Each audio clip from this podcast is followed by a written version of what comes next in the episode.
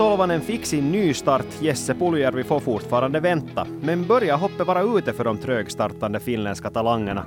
Det ska vi ta en närmare titt på i veckans avsnitt av Ylesportens NHL-podd. Med dig har du Anders Nordensvan och Mattias Simonsen. Gällande Jesse Puljärvi så är han ju för tillfället en tre miljoner spelare utan självförtroende. Det är ett svårt läge.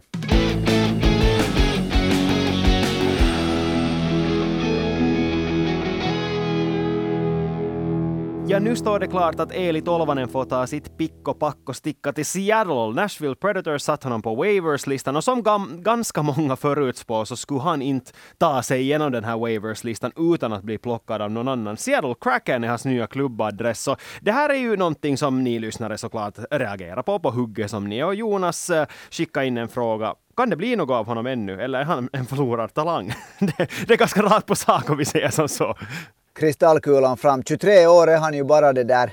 Och vi börjar med det här flyttet så det fanns ju en stor risk för det går ju så att de sämsta lagen får först liksom plocka från waivers. Så det där, det fanns ju en risk att han skulle hamna i något riktigt skräplag, ursäkta nu det där. Jag vet att du tänkte tippa Anaheim till slutspel här i början av säsongen men han skulle kunna hamna i Anaheim. Men det där, nu hamnar han i Seattle Kraken och det där, jag vet nu inte sen om jag tolkar det här fel men på ett sätt tycker jag att Seattle Kraken är en sån här det där organisation som skulle kunna passa riktigt bra för en sån här kille som söker sin identitet. Det kan jag nog hålla med om. Med det där för det första med Dax så det fanns ju vissa ishockeyprofiler, finländska ishockeyprofiler med jokerit bakgrund på samma sätt som Tolvanen. Teemu Selänne tyckte till exempel att Anaheim Ducks absolut borde plocka hela Tolvanen. Fast du nu är så där kritisk så kan jag ändå tycka att Anaheim... Teemu och Mattias Simonsen Jo, jag tycker att Anaheim fortfarande är ett lag som är på väg upp. Men okej, slutförsvaret av Anaheim Ducks De har varit riktigt usla den här säsongen. Seattle Kraken på många sätt har ska vi säga överraska ganska många genom att spela så mycket bättre den här säsongen i jämförelse med vad de gjorde under sin första säsong. Och på så sätt så tror jag nog att det har sina utmaningar just i och med att de har spelat så bra, för det betyder ju ändå att de har ett ganska fungerande lag just nu. Och även om Pacific Division är ganska dålig, det ska ju sägas att, att inga bra lag ligger i topp tre just nu egentligen i Pacific. Att det att Seattle är så högt upp som de är just nu, så det är förstås dels det att Pacific är en dålig division, men också det att de har ett bra lag just nu. Och då är frågan det att hur stor roll kan Eli Tolvanen riktigt ta i det där laget? Och, och jo, det är kanske inte det jobbigaste laget att inleda en ny karriär i, men samtidigt är det nu inte heller det lättaste skulle jag inte säga. När du försvarar där Anaheim så måste jag säga att, hej, att, att Vegas som leder Pacific är nog inte ett dåligt no, det, lag. Det är sant. Bakom, bakom Vegas finns det inte bra det. lag i Pacific skulle jag säga. Men alltså jo, för jag har, jag har uppe nu framför mig för tillfället den här uppställningen som Kraken har spelat senaste match med. Fyra kedjor och där kommer vi just det att, att här finns ju nog nu ett problem. Som du säger, helt som du säger, så ett, ett lag som går bra så börjar man inte i första hand att ändra på. Kraken har gjort verkligt bra ifrån sig. Och när man ser på de här kedjorna så undrar jag faktiskt att vart ska Eli Tolvanen passa in? Jag tycker på något sätt, eller antar på något sätt att man har tänkt att han skulle kunna vara i en andra kedja där. Första kedjan är med Alexander Wennberg som center, Jaden Schwartz på vänsterytter och André Burakovsky på höger.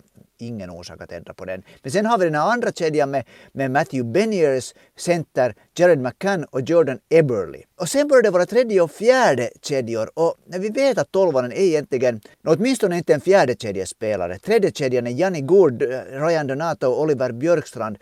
Så lite får jag sån obehaglig känsla av att inte har man väl nu bara gjort det att man har plockat honom dit och sen ser att han hoppar in i något skede om det blir skador. Ja, och nu går vi redan in på nästa fråga, för Nikolaj undrar vilken roll kommer han att få i Seattle? Mm. Det är ju liksom sådär att önsketänkande, helt som du säger, skulle ju vara det ur Finlands perspektiv, att han får en stor roll i någon av de här toppkedjorna där han kan spela i en kedja som förväntas leverera offensivt. För det är det som det handlar om alltid i ett nötskal när vi talar om top six eller bottom six i ett NHL-lag. Så Eli Tolvanen med sin, ska vi säga, sin, sin förmåga att sätta in puckar när spelet stämmer, så är han ju en spelare som ska höra i top six. Han är inte egentligen en bottom six forward. Men helt som du också säger så misstänker jag lite att Seattle insåg att han fanns att ta. De hade utrymme under lönetaket, så att man nu plockar in honom och ser vad han kan bli. För samtidigt ska vi inte heller glömma det att han är fortfarande en ung spelare som har visat att han har ett bra skott. Och kanske det bara var det att spelet inte helt enkelt inte klaffade i Nashville. Och så tänker de nu att okej, okay, men vi hade råd att göra den här chansningen på honom. Så om det är så att det uppstår en lucka och vi hittar en passlig roll åt honom, så why not? Men i värsta fall så kan det här nog vara att han får fortsätta käka popcorn. Jo, alltså, och det som när jag, jag tittar på det där på Eli Tolvanens statistik här under de senaste åren, så det är faktiskt ganska länge sedan han har gjort en bra säsong. Det var alltså den här succésäsongen var ju då i KHL i Jokerit det där, då gjorde han 19 mål i 49 matcher. Efter det så hade ju nog, okej, okay, i AHL-laget som bäst 2019-2020 så gjorde han 21 mål på 63 matcher. Och han är ju en målskytt, därför tycker jag man ska plocka de här målen. Det där skottet som tog honom till NHL, det ska vi komma ihåg. Att det var där, det som gjorde att han, han plockades i första rundan, att han hade det där skottet. Men det har varit ganska svårt de senaste åren. Den här säsongen, han, det, han gjorde 11 mål för Predators säsongen 2020-2021. Förra säsongen också 11 mål. Den här säsongen har det blivit två mål. Och det såg jättebra ut de här matcherna i Prag. Då började han. Han var ju jättebra i Prag, gjorde poäng i båda matcherna där och ett snyggt mål. Sen har han igen försvunnit. Han har en tendens att försvinna in till en sån där på något sätt att han bara inte märker honom. Sen kan man ju tycka att skulle det vara så att Seattle då kanske ser en powerplay-expert här, men Seattle har inte haft problem med powerplay. Deras powerplay-procent är ganska bra, den är 23,9. Tvärtom är det deras boxplay som är alldeles uselt just nu. Och där får de ju ingen som helst hjälp av Eli Tolvanen. Det är ju inte där som han ska spela. Och tvärtom borde de redan ha sådana spelare som borde vara bra i boxplay. Så det är kanske en nöt som de borde kränka på andra sätt än att värva in nya spelare. Så jag har på något sätt lite svårt att se vad deras behov för Eli Tolvanen var, förutom då kanske just att ta den där medvetna risktagningen som de egentligen inte förlorar någonting på. Och det här, just det här som du säger med powerplay, så det där, så, men, men det har ju Nashville försökt och försökt och försökt få honom att bli den där powerplay-skytten. Och han har skjutit, minsann han har, han har skjutit mycket därifrån, från, från sin favoritposition där nära vänstersargen. Eh, och det har bara liksom inte sjunkit in tillräckligt mycket. Och det, tycker, det har varit ganska länge nu det här att han inte har fått det att lossa. Det var, kommer ihåg då redan när Finland vann JVM 2019 så då väntade man att e- Eli Tolvanen skulle vara det där kanonbra i den turneringen. Och han gjorde, gjorde han ett mål i den turneringen. Det lossade aldrig, de vann VM och han var nöjd med sin roll. Men där blev han också liksom, han tog inte som man hade väntat honom att göra. Så det, det har gått ganska många år nu att hans självförtroende kan ju inte vara på topp om vi säger på det sättet. Nej, där får vi väl återvända lite till Jonas fråga, att kan det ännu bli någonting av honom? No, en ny start är ju det bästa sättet. Va? Alltså det, det är ju ofta så att en, en ny start, om det faktiskt blir en ny start, det är ett kort med, med två sidor. Att det kan ju hända att det här blir liksom hans happy place för att, för att det där citera killen som ville ha honom till Anaheim. Men tänk så tråkigt, så tungt det blir om han igen, som du säger, att om man igen sitter där och eh, käkar popcorn och väntar på att få den där chansen mm, det sitter och väntar på att någon ska skada sig, vilket ju är ganska, liksom, vilket är ganska hemskt. Och så ska vi komma ihåg att Jonas Donskoj finns ju där i det laget. Han har inte ännu spelat en enda match den här säsongen. Eh, jag skulle nu på något sätt ändå rimligt tro att Jonas Donskoj finns liksom före i kön när han är i spelskick igen att få komma in i truppen före Eli Tolvanen. Ja, och så kan man ju kanske titta på det här också ur ett bredare perspektiv. För i och med att Eli Tolvanen nu är en av de här många spelarna som man talar om just nu, som inte, inte riktigt har fått till det i NHL, som har åkt över Atlanten med väldigt stora förväntningar på sina axlar. För den där sista säsongen, helt som du nämnde i den var ju succéartad. Den var alldeles otroligt bra. Det var ju alla som förväntade sig att Eili Tolvanen skulle bli nästa stora finländska NHL-målskytt också, men det har bara inte blivit så. Och är det då så att, det är, att hoppet börjar vara ute redan för spelare som Tolvanen, som inte fick till det i Nashville, trots att, helt som du också sa, han fick jättemånga chanser i powerplay, han fick spela i toppkedjor, men det bara lossnade aldrig. Det finns såklart undantag som äh, Duchene och Forsberg som har ibland skjuter i mål på löpande band, men på något sätt tycks Nashville vara ett lag som tar det där målskyttet borta och spelar. Jag vet vad det beror på men det är liksom många spelare som det där på något sätt inte får puckarna in i mål när de kommer till Nashville. Det här kanske du är eh, lite sån här det där, jag, jag tar lite enkla exempel där men jag bara tycker det ser hemskt, deras målskytte överhuvudtaget är ju hemskt trögt om vi säger så. Nashville är inte ett lag som gör mycket mål. Ja men nu är det ju finländare som har svårt överallt i NHL. Det är ju inte bara tolvanen som har haft problem heller utan det här är ett, ett större problem för de finländska talangerna att de aldrig riktigt får igång farten egentligen och vi har inte sett, det finns många spelare som vi inte ännu heller har sett att faktiskt kan ta det där klivet in i NHL. Nej, Mattias Macelli tycks ha gjort det, gjort det direkt, men som du säger så det är liksom Eli Tolvanen är lite i samma grupp på det sättet. Han är, han är såklart äldre än Capo Kakko till exempel, New York Rangers som nu... Som, ska vi säga, jag tror att den här säsongen är jätteviktig för honom, men vi går inte in nu på Kakko. Men, men just som, som du säger så, Eli Tolvanen, det, det måste liksom börja lossa. Det var ju de som trodde redan att det var liksom över, att han inte skulle få mera åtminstone många som har ansett att det här, han har ett treårskontrakt på gång nu för tillfället. Det här är den andra säsongen av det. Att om inte det nu lossar under den här treårsperioden, han är väl då, är han 24 eller han 25 när det här kontraktet tar slut, så då är det nog NHL-vägen liksom slut och det måste han ju också inse att liksom, det här är den chansen nu. Han kommer till ett lag som är på väg uppåt och många spelare som inte är stora stjärnor har gjort bra ifrån sig där. Att han måste greppa den här chansen bara han bara får den där chansen. Mm, det är kanske det som det uttryckligen handlar om. Eller ska vi säga som så här att om vi tittar just på de här spelarna som du nämnde här, så Kakko tycker jag inte riktigt att man kan jämföra med Tolvanen, i och med att Kakko kom över till NHL som så otroligt ung, att han hade haft ju en bra säsong i TPS, men enligt Tolvanen var ju en stjärna i KHL i Jokerit. Han var en av ligans största stjärnor under sin sista säsong i KHL. Han var på riktigt en sån där spelare som man ansåg att vara tillräckligt mogen för att ta det här steget. Men så kom han in till ett Nashville där man kanske också antog att han var mer redo än vad han var. Jo, han fick spela i AHL och helt som du sa så gjorde han det bra där också, men kom aldrig egentligen igång i NHL i ett lag som hela tiden slutspelssatsar. Det är kanske det som är det här stora problemet, eller som har varit det stora problemet för tolvanens del. Får man jämföra med till exempel eh, Mattias Macelli som har fått spela i Arizona, som inte har några förväntningar på sig överhuvudtaget och som vi har snackat om tidigare också, tillåter Macelli att spela i en väldigt stor roll för att de vet att de inte förlorar någonting på det.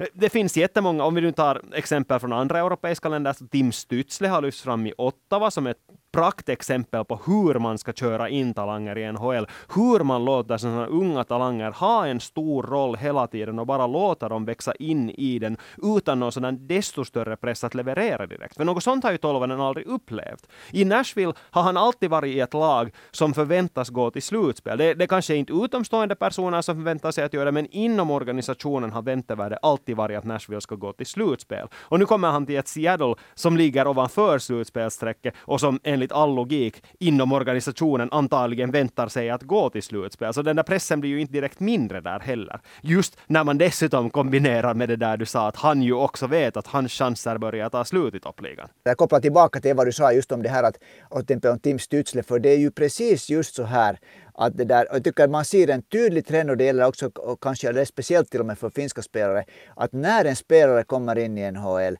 så om den inte får en sån roll som passar den, så kommer det in i en sån här ond cirkel. Sen börjar, börjar spelare slängas omkring ner i det där, i, om till exempel en spelare ska skjuta mål så han får sina tio det där matcher. Och sen om det inte lossar så börjar man flytta omkring honom.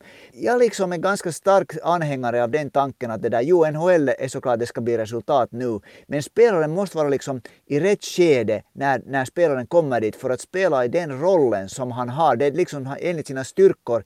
Det blir inte något om man tar en spelare som ska vara en första eller andra kedjas liksom eh, sniper och så säger att han får lära sig att spela NHL i fjärde kedjan. Det lossar sen antagligen aldrig, eller en stor risk för att det aldrig lossar. Den här komma till NHL i rätt skede är superviktigt och att få den rollen som en styrkor talar för är liksom det allra viktigaste. Och okej, okay, Eli Tolvanen, kanske han borde få spela 35 matcher utan tryck för att det ska lossa.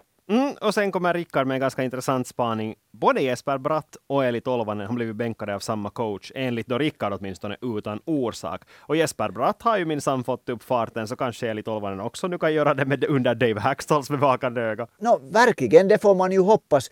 Jesper Bratt har såklart den där ena stora styrkan som Eli Tolvanen inte har, och det är att han får rören att röra sig så att säga. Och det är ju dagens NHL, det är så svårt om man inte skrinnar bra. Och där ska vi komma ihåg att den här KHL-säsongen för Eli Tolvanen kanske lite slog dunster i ögonen på en, för KHL är en stillastående serie. I NHL går det undan.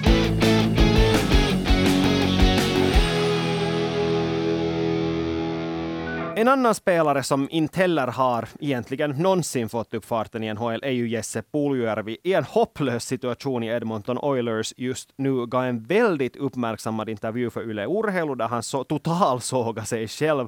Sa att han inte har någon som helst koll på hurdan spelare han är längre. Han klarar sig inte eller håller sig inte med i farten när han spelar i samma kedja som Connor McDavid. Och det, det på något sätt blev så uppenbart att det här har vi en kille som helt och hållet har tappat sitt självförtroende i rinken. Och, och frågan är väl just nu att vad är det som ska hända? Ja, och det där Edmontons general manager Ken Holland reagerade ju direkt på det här och sa mer eller mindre rakt att det där att, ja, att om man inte har självförtroende i NHL så är man liksom på fel ställe på fel tid. Att liksom att det där. Och det tycker jag på det sättet att han har rätt att säga för att Edmonton betalar 3 miljoner dollar i årslön åt Jesse Puljärvi och det är jättemycket pengar. Att, det är ju hårt, han, men han är inte mera en pojke, han är redan liksom en fullvuxen karl. Att liksom att han borde antingen kunna söka hjälp eller liksom på något sätt göra sitt för att gräva sig ur den där gropen och konstatera att, hej, att han får spela i NHL. Han är miljonär tack vare att han spelar där. Att ursäkterna är få. Och den här intervjun skapar ju som sagt alltså stora rubriker också i Kanada. Det fanns flera kanadensiska profiler som tyckte nu att, helt som Holland också sa, att Puljärvi helt enkelt nu bara måste reda ut det helt själv. Det är ingen annan som kan göra det här jobbet för honom. En av de här var den tidigare slagkämpen George LaRock som var väldigt, väldigt kritisk till Jesse Puljärvis kommentarer i den här intervjun och tyckte att Edmonton i princip borde göra sig av med honom. Men grundproblemet är ju här nu det att allt handlar om vad Edmonton ser i Jesse Puljärvi. För nu ska vi vara ärliga. Om Jesse Puljärvi fortfarande skulle ha den potentialen som han hade när han valdes som fyra i draften, när man tänkte att han är en av de här riktigt stora offensiva stjärnorna som man vill att ska spela tillsammans med Connor McDavid och kan bilda ett alldeles fruktansvärt bra radarpar med honom.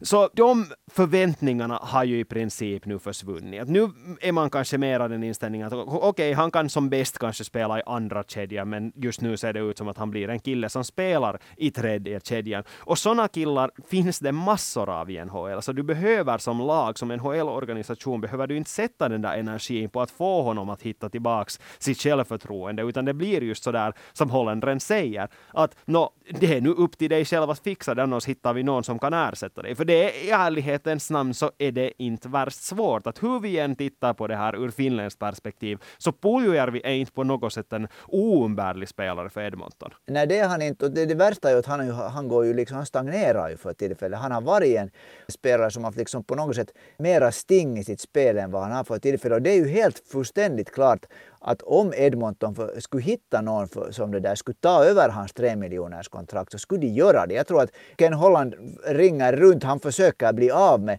Jesse Puljari för tillfället. För Edmonton går dåligt. Det räcker inte med den här två monsterspelarna. Hur mycket mål de än gör och hur mycket poäng Dreisaitl och, och det där Conor McDavid än gör så Edmonton går inte bra. De behöver spelare som kan stödja, speciellt nu när Evander Kane är borta. Liksom. Och Jesse Puljärvi har varit tilltänkt att han skulle kunna vara en topp 6-spelare som skulle bidra.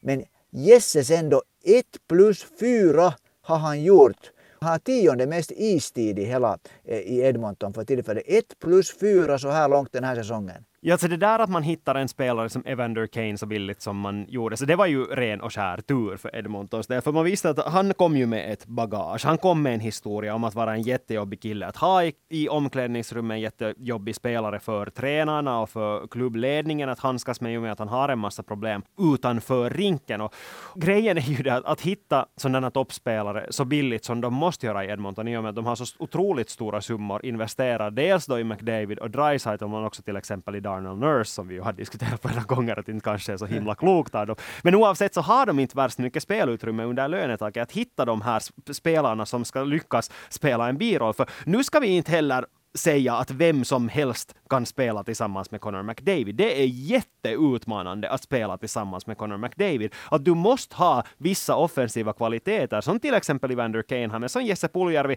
Ska vi säga så att man trodde tidigare, just som du sa också, att Jesse Puljärvi skulle växa in i den rollen, men senast nu så är det nog uppenbart att han inte kommer att göra det. Ja, jag har hört en sån här analys från, från Nordamerika, det där om att Jesse Puljärvi helt tydligt har bättre självförtroende när han inte spelar med Dreisaitl eller med, med Conor McDavid. Han vågar inte annat än direkt bara ge pucken till dem.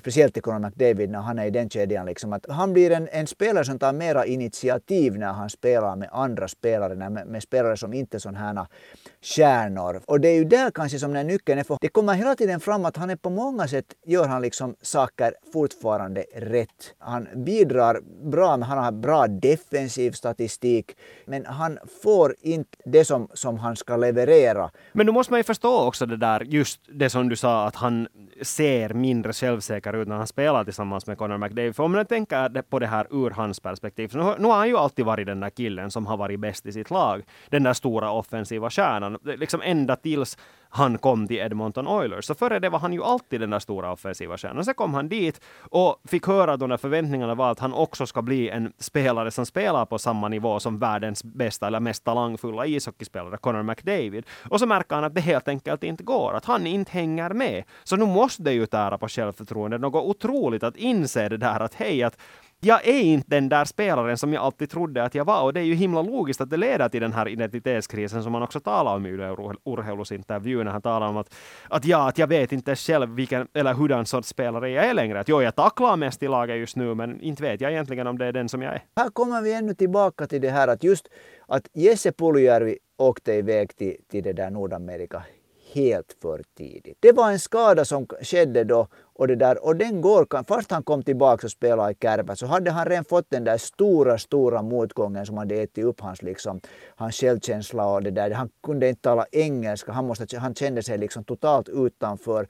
Eh, utan nu att försöka vara psykolog så känns det ganska uppenbart att de där såren som finns i hans själ är liksom skorpan på dem är inte tjock. Det behövs inte mycket för att det går upp igen. Bevisligen inte med tanke på de här kommentarerna som han har gett nu i den här intervjun. Men vi har fått in en fråga också om Jesse Puljujärvi. Nu ska jag passa på att påminna er om att om du har en fråga som du vill skicka in så gör det på Ylesportens Instagramkonto eller per mail till svenskasporten.yle.fi. Gi skriver så här, han tycker att Puljo skulle behöva ett nytt lag. Och helt som du sa så tror jag också att Ken Hollandren aktivt försöker sälja Puljärvi, inte minst efter de här kommentarerna. Och den här NHL eh, Insider-reportern Elias Friedman rapporterar ju också efter den här, att den här artikeln kom ut, att de tydligen kom överens om på sommaren att om det inte tar fart nu den här säsongen, så då ska Edmonton sälja honom. Men frågan är nu sen, vem vill ha honom? No, det är ju det som är det problemet. Jag tror nämligen att det går hett bakom kulisserna hela tiden att, att Ken Holland försöker bli no, av med Jesse Puljärvi. Hett skulle jag kanske inte kalla det. Alltså från Hollands sida. Jag tror att från hans sida. Ja. Jag tror att han är mycket aktiv för tillfället för att försöka bli av med, med Jesse Puljärvi. Det, det, är jag ganska övertygad om. Men, men det var tror jag just Friedman också som spekulerar i det här att en väg som ser ganska sannolik ut är den att han har ju bara ett ettårskontrakt. Att nu får han spela det här kontraktet slut om ingen tar honom och sen kommer de bara inte att göra en qualifying offer nästa sommar. Han får, liksom, han får den vägen bli de av med honom. Mm, det, det känns ju inte alls osannolikt egentligen. Men då, i och med att vi nu tycker om att göra det så tycker jag ändå att vi skulle spekulera. Vilka lag skulle vi då gärna se att plockar upp Jesse Puljärvi eller tradar för honom? För nu, nu ska vi vara ärliga. Priset för honom just nu kan inte vara värst högt. Nej. Jag tar en sån här efter, eftersom jag tror att Jesse Puljärvi är kanske urtypen av en spelare som gör bäst ifrån sig enligt sina styrkor när han känner sig trygg och har spelare omkring sig som vet hur han är. Så därför kommer jag ju inte ifrån det här att jag skulle gärna se Puljärvi spela så att han skulle få ha Sebastian Aho som center. No, jo, alltså jag vet, vi har talat om det jättemånga gånger att Carolina skulle vara ett himla logiskt val för honom. Och jag håller fortfarande med om att det skulle vara, men jag tror nog inte att det finns någon chans i världen att han skulle få spela tillsammans i samma kedja som Sebastian mm. Men jag tror också att Carolina som omgivning skulle vara mycket bättre för honom än vad Edmonton är just nu. För att det finns så otroligt mycket i Edmonton som är så otroligt toxiskt. Inte bara gällande Jesse Puljärvi, utan överhuvudtaget hur det går för den här organisationen. Det känns som att de inte, de inte fortfarande är på rätt väg, trots att det kanske lite pekar mot det på våren. så det är ju nog alldeles uppenbart att de fortfarande har enorma strukturella problem i Edmonton som de inte har blivit av med. Men på tal om spelare som man är bekanta med, så tänker jag också att ett lag som faktiskt skulle kunna ta en chansning och som antagligen skulle ha någon lite halvdoldis talang som de egentligen inte värdesätter värst högt och som Edmonton säkert kan tänka sig att äh, okej, okay, vi tar den där killen. Columbus Blue Jackets. Alltså laget som vars GM valde att inte plocka Jesse Puljärvi som trea i draften. Jag vet, han kan visa sig nu att okej, okay, nu fick jag honom gratis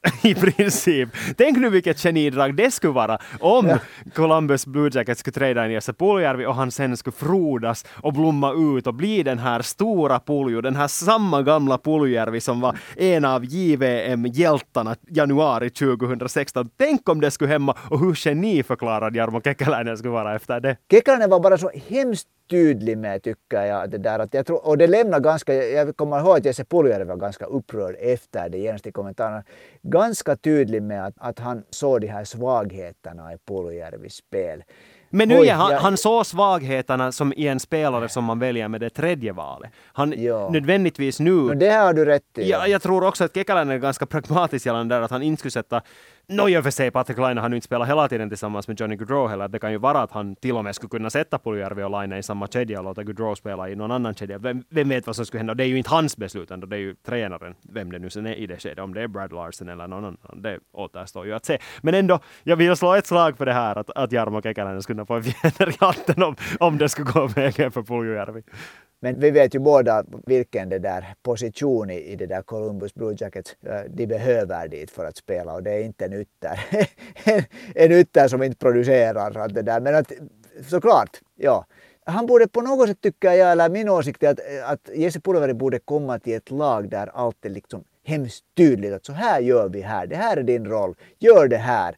Att på det sättet så kommer jag igen tillbaka till där att jag håller med dig att det är hemskt osannolikt att Carolina skulle plocka honom. Men där skulle han komma till ett lag var allt skulle vara liksom att heps, här funkar, så här funkar det här laget och det där. Det här är det som du ska göra, det här förväntar vi dig av dig. Börja arbeta.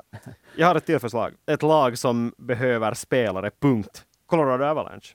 Ja, ja, och på tal om, på tal om liksom att känna sig liksom hemma, det skulle vara, det finns en finsk målvaktstränare såklart då, Mikko Rantanen, lagets MVP för tillfället, åtminstone i anfallssidan, Arturi Lehkonen, Jared Bednar som min sanne är en tydlig coach och tycks också vara en sån här spelarnas coach som tar kontakt med sina spelare. Det där, det där, den där lyfter jag tummen upp för. Mm, för där skulle han nu, medan de har det här otroliga skadehelvetet på gång, så under den här tiden skulle han då antagligen få en ganska stor roll, få växa in i den där rollen, få spela i princip utan press i och med att du jämförs med AHL-spelare. Och sen, vem vet, om du lyckas spela bra så behåller du en plats i ett lag som förväntas gå långt i slutspelet, om de ens når slutspel. Men i värsta fall så får du bara inse att nej, det funkar inte här heller och sen just då antagligen söka ny klubb på sommaren. Men jag, jag ser nog ändå antingen Columbus Blue Jackets eller Colorado Avalanche. som är två Tammerforslagen. Någondera borde skaffa in Jesse Puljärvi. Punkt slut. Och jag, jag visar liksom lite tummen ner för Columbus, men för Colorado så det, det, det var ett bra plock. Den hejar jag på.